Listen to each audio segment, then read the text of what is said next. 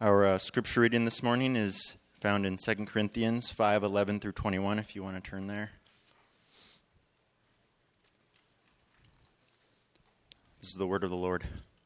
Therefore, knowing the fear of the Lord, we persuade others, but what we are is known to God, and I hope it is known also to your conscience. We are not commending ourselves to you again, but giving you cause to boast about us, so that you may be able to answer those who boast about outward appearance and not about what is in the heart.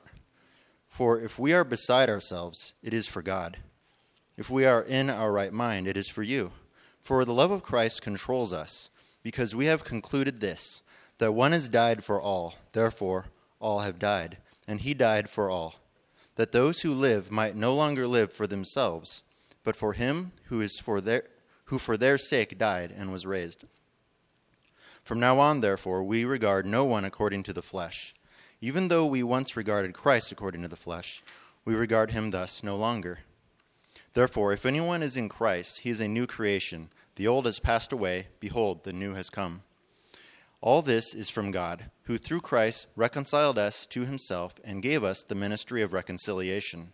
That is, in Christ God was reconciling the world to himself, not counting their trespasses against them, and entrusting to us the message of reconciliation. Therefore, we are ambassadors for Christ, God making his appeal through us. We implore you on behalf of Christ, be reconciled to God. For our sake he made him to be sin who knew no sin, so that in him we might become the righteousness of God.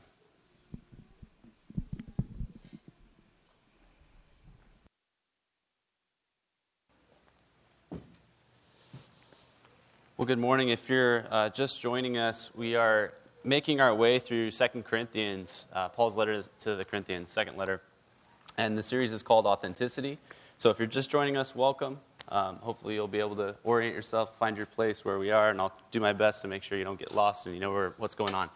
Um, but if you've been uh, going through this series with us, I hope also you've been able to get a good sense of what authentic Christianity really looks like.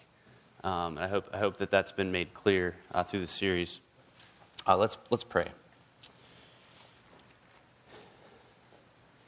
Father, we ask that you would uh, show us our inauthenticity this morning, that you would reveal uh, the depths of what's inside of our hearts, what's uh, of our uttermost desire, and that you would show us of our desperate need for another, one whom you've, you've provided. Amen. Uh, so about seven years ago at an awards ceremony, I'm just going to move this over a little bit. Sorry, Michael, um, so I don't fling over. Um, so a few years ago at an awards ceremony, uh, twenty eleven, it was honoring Robert Downey Junior, uh, the Iron Man actor, uh, and he asked for everyone there uh, in Hollywood uh, to forgive Mel Gibson. And uh, a little bit of background on that. Uh, Downey himself had a checkered past with alcohol abuse, drug addiction. Uh, culminating in ninety-six, he, he was caught up in a lot of trouble. And so Gibson was the one who took a risk by paying Downey uh, Downey's uh, bond, uh, bond insurance and so he could star again in a hit film in two thousand three. And so commenting on this, Gibson said, "When I saw you all those years ago and got all those warnings, I just thought, there's nothing so much wrong with him." Then he explained, "You're a good dude with a good heart." And so at this acceptance speech in two thousand eleven, uh, the roles were swapped. They were reversed. So this time, uh, Gibson's the one struggling to find work in Hollywood since tapes had leaked uh, to show him uh, having some angry rants at his girlfriend and use of uh, racial slurs. And so around that time, too, uh, Gibson himself was addicted to alcohol, and I think he was suffering from manic depression. So they really reversed roles here. And so during Downey's uh, acceptance speech, he said this, he said, "I asked Mel to present this award for me for a reason. He said, when I couldn't get sober, he told me not to give up hope and encouraged me to find my faith. Didn't have to be his or anyone else's as long as it was rooted in forgiveness. And I couldn't get hired, so he cast me as the lead of a movie that was actually developed for him. He kept a roof over my head, put food on the table, and most importantly, he said, if I accepted responsibility for my wrongdoing and embraced that part of my soul that was ugly, hugging the cactus, as he calls it, He said that if I hugged the cactus long enough, I'd become a man of some humil- humility, and my life would take on new meaning. He continued, it did and it worked, and all that he asked in return is that someday I help the next guy in some small way. Now I'm going to stop there, and I want to continue in a minute, uh, a little bit later, uh, to finish out what he said. But I want us to really pause on that picture of hugging the cactus. Which, ouch. Like, who wants to hug a cactus, right? Doesn't sound like a good idea. Um, but I think that we do need to get to that point where we can hug the cactus. And I, and I want to put that before us this morning, and I want that to happen to each of us. Um, because we need to get to that place of desperation, that place of true, utter dependence upon God. Of, of bare nakedness before Him. Coming to grips with who we are really deep down, um, if we're ever going to be set free. G K Chesterton, Chesterton um, it's an English mouthful. When he, G K Chesterton, so uh, uh, prolific author, great writer. Uh, he once said, though, it isn't that they can't see the solution. He said, it is that they can't see the problem. They can't see the problem. And I think that's true when we're talking about the ex- estrangement that we experience in our own lives as we're looking at different relationships. Uh, when we're wanting more affection from a lover or more attention from a parent or more time with our children, or or we're just wondering, you know, what's my place in this world and how's everything working out? And we're wondering. Or we're looking at the fractured web of relationships that we're a part of. When we look at relationships and they're so broken, so much bad stuff happens around us, right? I mean, every, everybody knows deep down that the world would be a better place, people would be much happier and more fulfilled if everyone just loved one another, right? Like, that makes sense, right? If everybody just got along. Love, love, love. All we need is love. Love is all you need. The Beatles, yeah? Uh, the world would be better. Everybody would be happier, no doubt. Um, so we see the solution, but our problem is that we don't really know or understand fully the problem. That's our problem. We don't know the problem. And so I want to spend some time hugging the cactus this morning. Let's do that in two points. Uh, I want to first look at the greatest obstacle in the way of reconciliation. Uh, this is reconciliation uh, with God as well as with our neighbors, with other people around us. Closest neighbors, family, furthest neighbors away, uh, foreigners.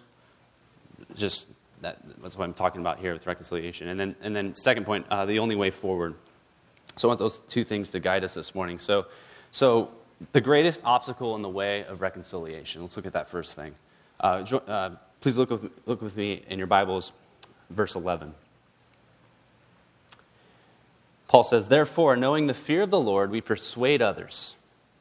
But what we are is known to God, and I hope it's known also to your conscience. Verse twelve, we're not commending ourselves to you again, but giving you cause to boast about us, so that you may be able to answer those who boast about outward appearance and not about what is in the heart. And so what is the greatest obstacle in our way? What gets in the middle of every opportunity to be reconciled to God and other people? I think the greatest obstacle in the way, as Paul's saying here with boasting, is our pride. That is the greatest obstacle that stands in the way of all reconciliation. And so in this letter, specifically, Paul's opposing uh, these voices and these people who believe that pride is this tool, almost like a weapon, that can be used for good, and that, that can be used for Christ. And so his opponents judged by what looked good on the outside. They were winning an audience with uh, the church in Corinth and, uh, and other churches too, uh, because the same was true in their culture. There were uh, rhetoricians, great orators that would come around, uh, travel into the city, and they deliver a very eloquent, uplifting, and beautiful talk. Kind of like like TED Talks. Like, just they're done so well. I love them. You know, uh, great. Um, They would impress with eloquent words, dramatic expressions. They'd wear the designer brands. Uh, for those of you like digging into the scriptures, and you're like, man, show me that. Like, what does the Bible say? Like, you like digging. Uh, I want to dig deep a little bit. Let's go back. Uh, when when Paul sang in verse twelve, uh, those who boast about outward appearance, he's making a reference in the Old Testament, and this is back with the prophet Samuel when uh, God had chose David to be king over Saul. He said this in First Samuel sixteen. He said, do not look on his appearance or on the height of his stature, because I've rejected him. For the Lord sees not as man sees. Man looks on the outward appearance, but the Lord looks on the heart. That's First Samuel sixteen seven. Paul directly quotes that right here. Refers back as if to say that the church is always going to be enticed and attracted to and enamored with what is um, impressive in display. So when the world judges by Prada and Gucci, which I guess those aren't even in fashion anymore. I don't know. I don't know. What's something else? Replace it with whatever's fashionable. Three seconds ago. Uh, and what's in, God says to look at the heart. And so what's on the inside matters more than the outside. But if we're honest, we take pride in what's impressive. Uh, we put our best fo- foot forward when we're talking to other people. And so, you know, we're recommending a restaurant to their friends and we're going, oh, dude, this, go to this place. This place, they have the best food ever. It's a little pricey, you know. And we say that kind of to posture ourselves, like it's a little pricey because I can afford it, because like, or it's exclusive, you know, it's this like in-club only thing. And that it's impressive. That's what we do. We put our best foot forward, as we heard a few weeks ago in a sermon. Um, and, and, and, and, and we're signaling with all that. And in the same fleshly way, sadly, in the churches, we can do that too. And so, you know, some people uh, might be boasting in uh, the title of their pastor, the Reverend Doctor so-and-so. Uh, or or uh, we might boast in uh, a pastor's achievements, being a blogger, author, writer. Uh, others boast in giftedness or eloquence or learning. And in all of those ways, it's, it's boasting in the wrong stuff to validate ministry. Authentic ministry doesn't require all that. A successful ministry is, is faithful and fruitful according to God's standards, not the world's standards. And so what this identifies for us, this, this talk of boasting, is that this great obstacle is in our way. It's always in our way. It's a great problem. And that problem uh, doesn't just affect churches or, or, or popular places and big cities, uh, but it affects everybody. Pride is the problem. And we're too busy boasting. We boast about ourselves. It can be our good looks. It can be our good networks, our good friends, our good efforts. Uh, we take pride in what we've done or who we've done it with or how we've done it. And so pride's that great obstacle. And, and why is pride such a great obstacle? I didn't really think about it. Uh, pride is such a problem because it's like wearing a mask. Um, to everybody else, you look like somebody else. And that someone else is too good to be true. That someone else is so beautiful, or so strong, or so handsome, or so popular, or so wealthy, or so put together. Like somebody who just like, it always seems like everything goes so well. They're just so perfect. How could you ever compare? And, and that mask gets in the way, and it becomes um, kind of a roadblock to people. It gets in the way. And because that mask's not, it's not authentic. It's inauthentic. It's it's a phony. And other people can't see past the mask. They, they see what you want them to see, what's put out in front.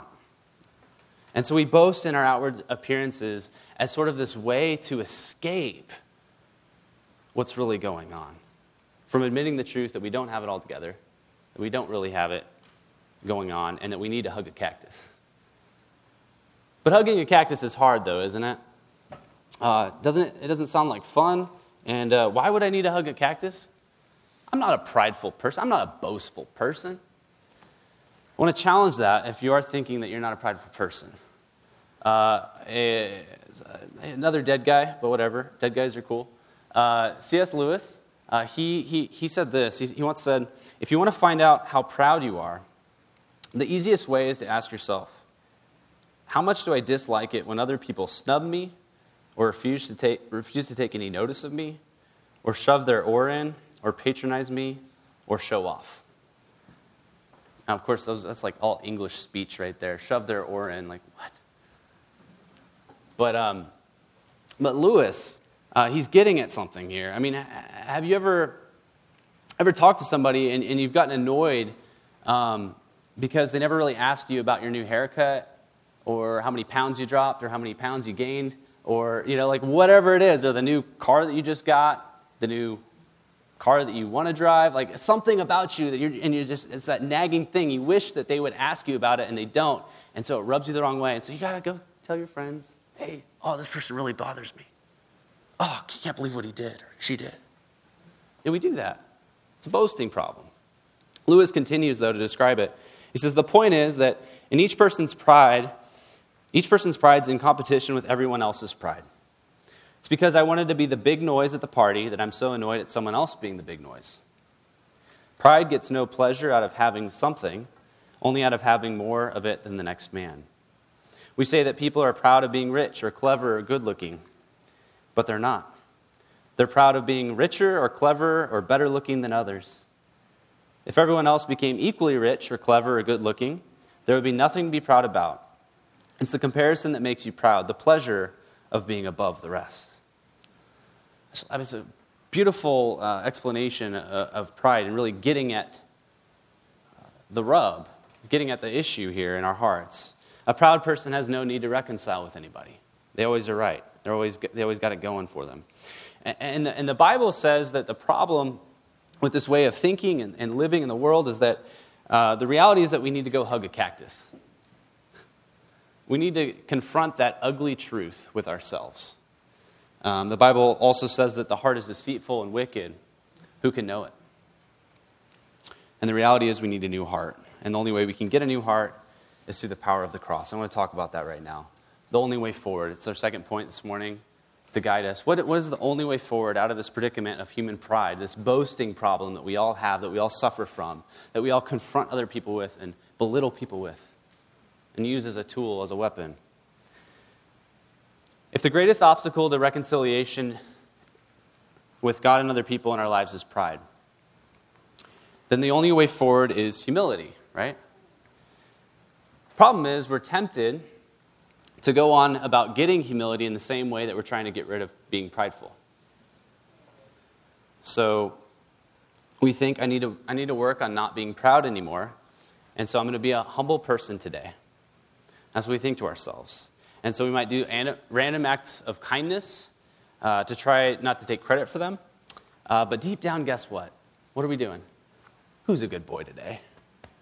You know, give ourselves that pat on the back. You know what I'm talking about? Um, in his book, The, F- the Freedom of Self-Forgetfulness, Tim Keller notes on C- C.S. Lewis talking about pride. So this is like a quote of a quote of a quote. Um, C S. Lewis in Mere Christianity makes a brilliant observation about gospel humility at the end of his chapter on pride. If we were to meet a truly humble person, Lewis says, we would never come away from meeting them thinking they were humble. They would not always be telling us they were a nobody, because a person who keeps saying they're a nobody is actually a self-obsessed person, right? The thing we would remember from meeting a truly gospel humble person is how much they seem to be totally interested in us. Because the essence of gospel humility is not thinking more of myself or thinking less of myself. It's thinking of myself less. Gospel humility is not needing to think about myself, not needing to connect things with myself. It's an end to thoughts such as, I'm in this room with these people. Does that make me look good? Do I want to be here? True gospel humility means I stop connecting every experience, every conversation with myself. And in fact, and this is how he concludes, says, in fact, I stopped thinking about myself. The thing is, in order for us to become a person who's truly humble like that, who's truly a nobody in the way that we don't want to be nobody,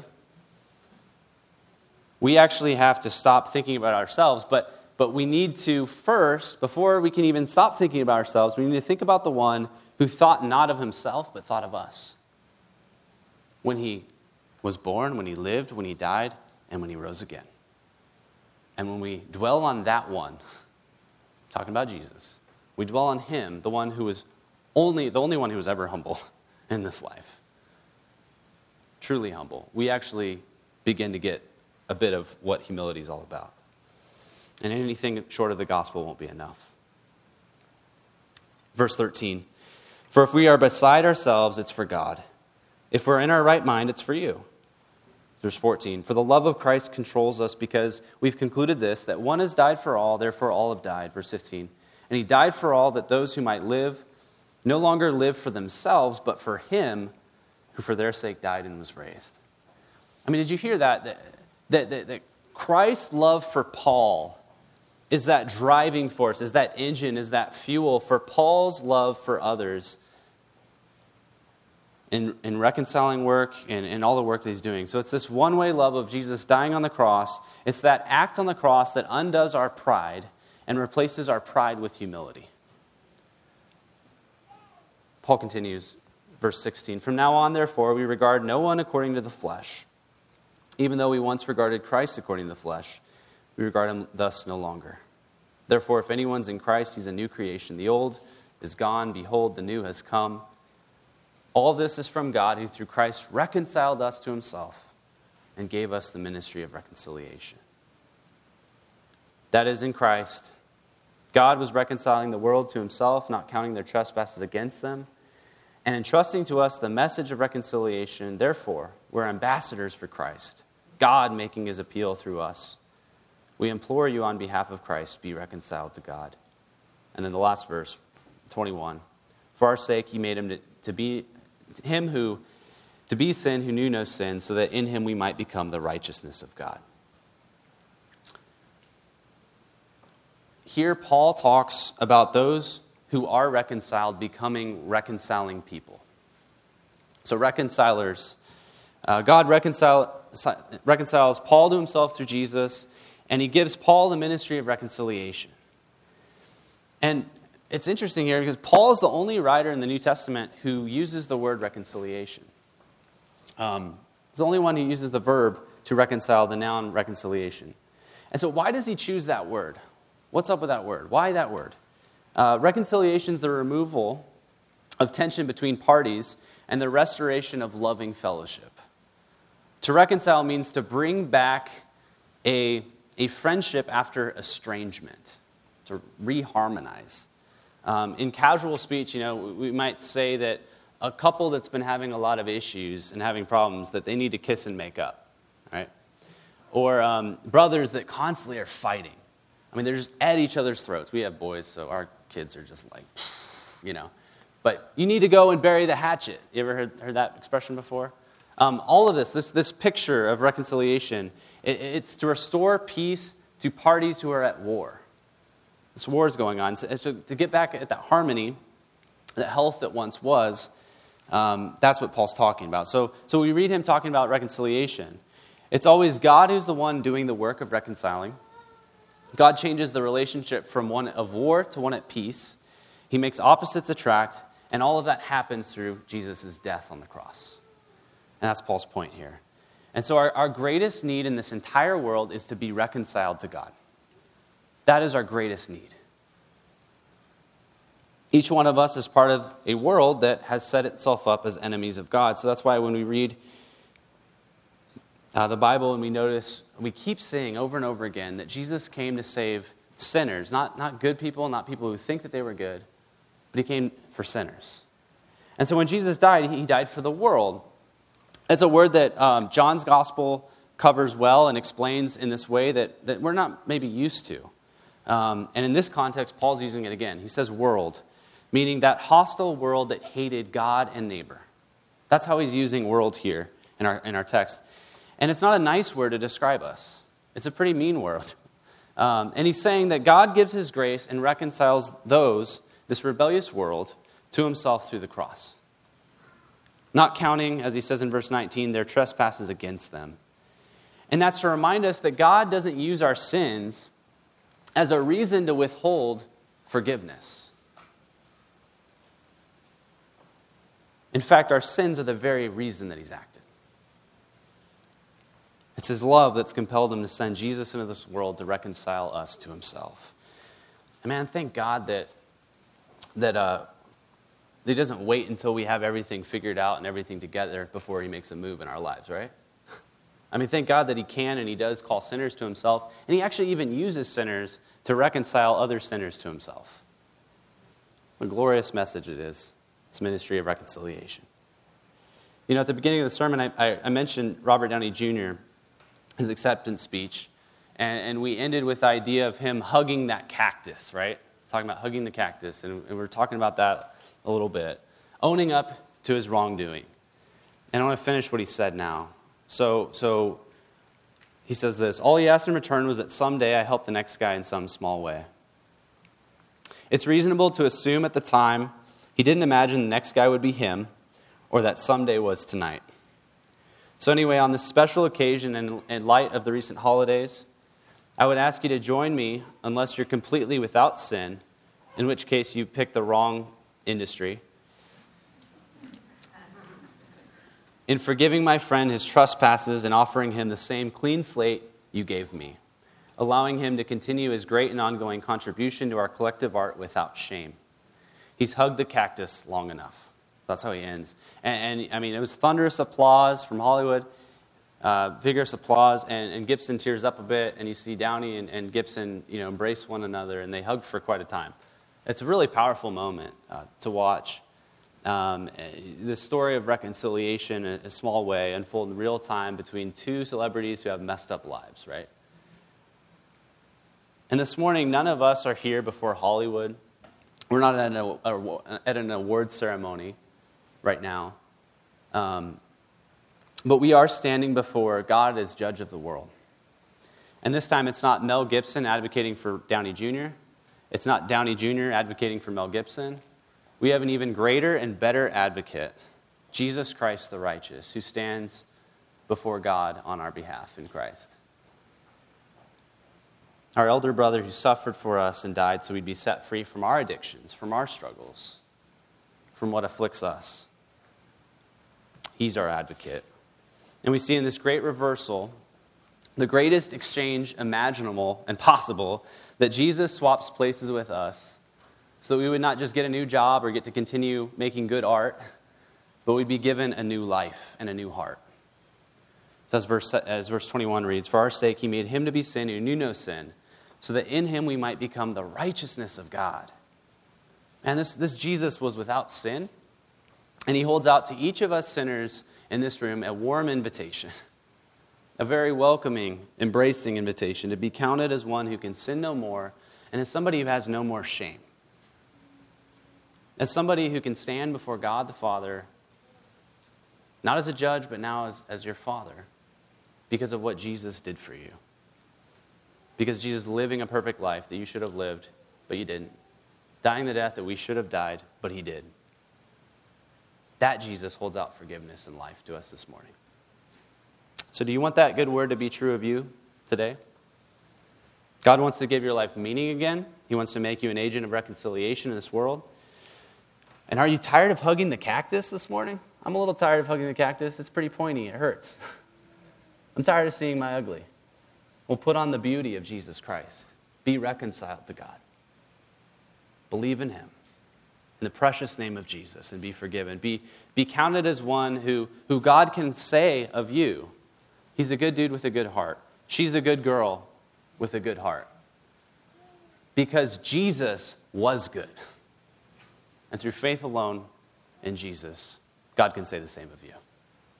Let's pray.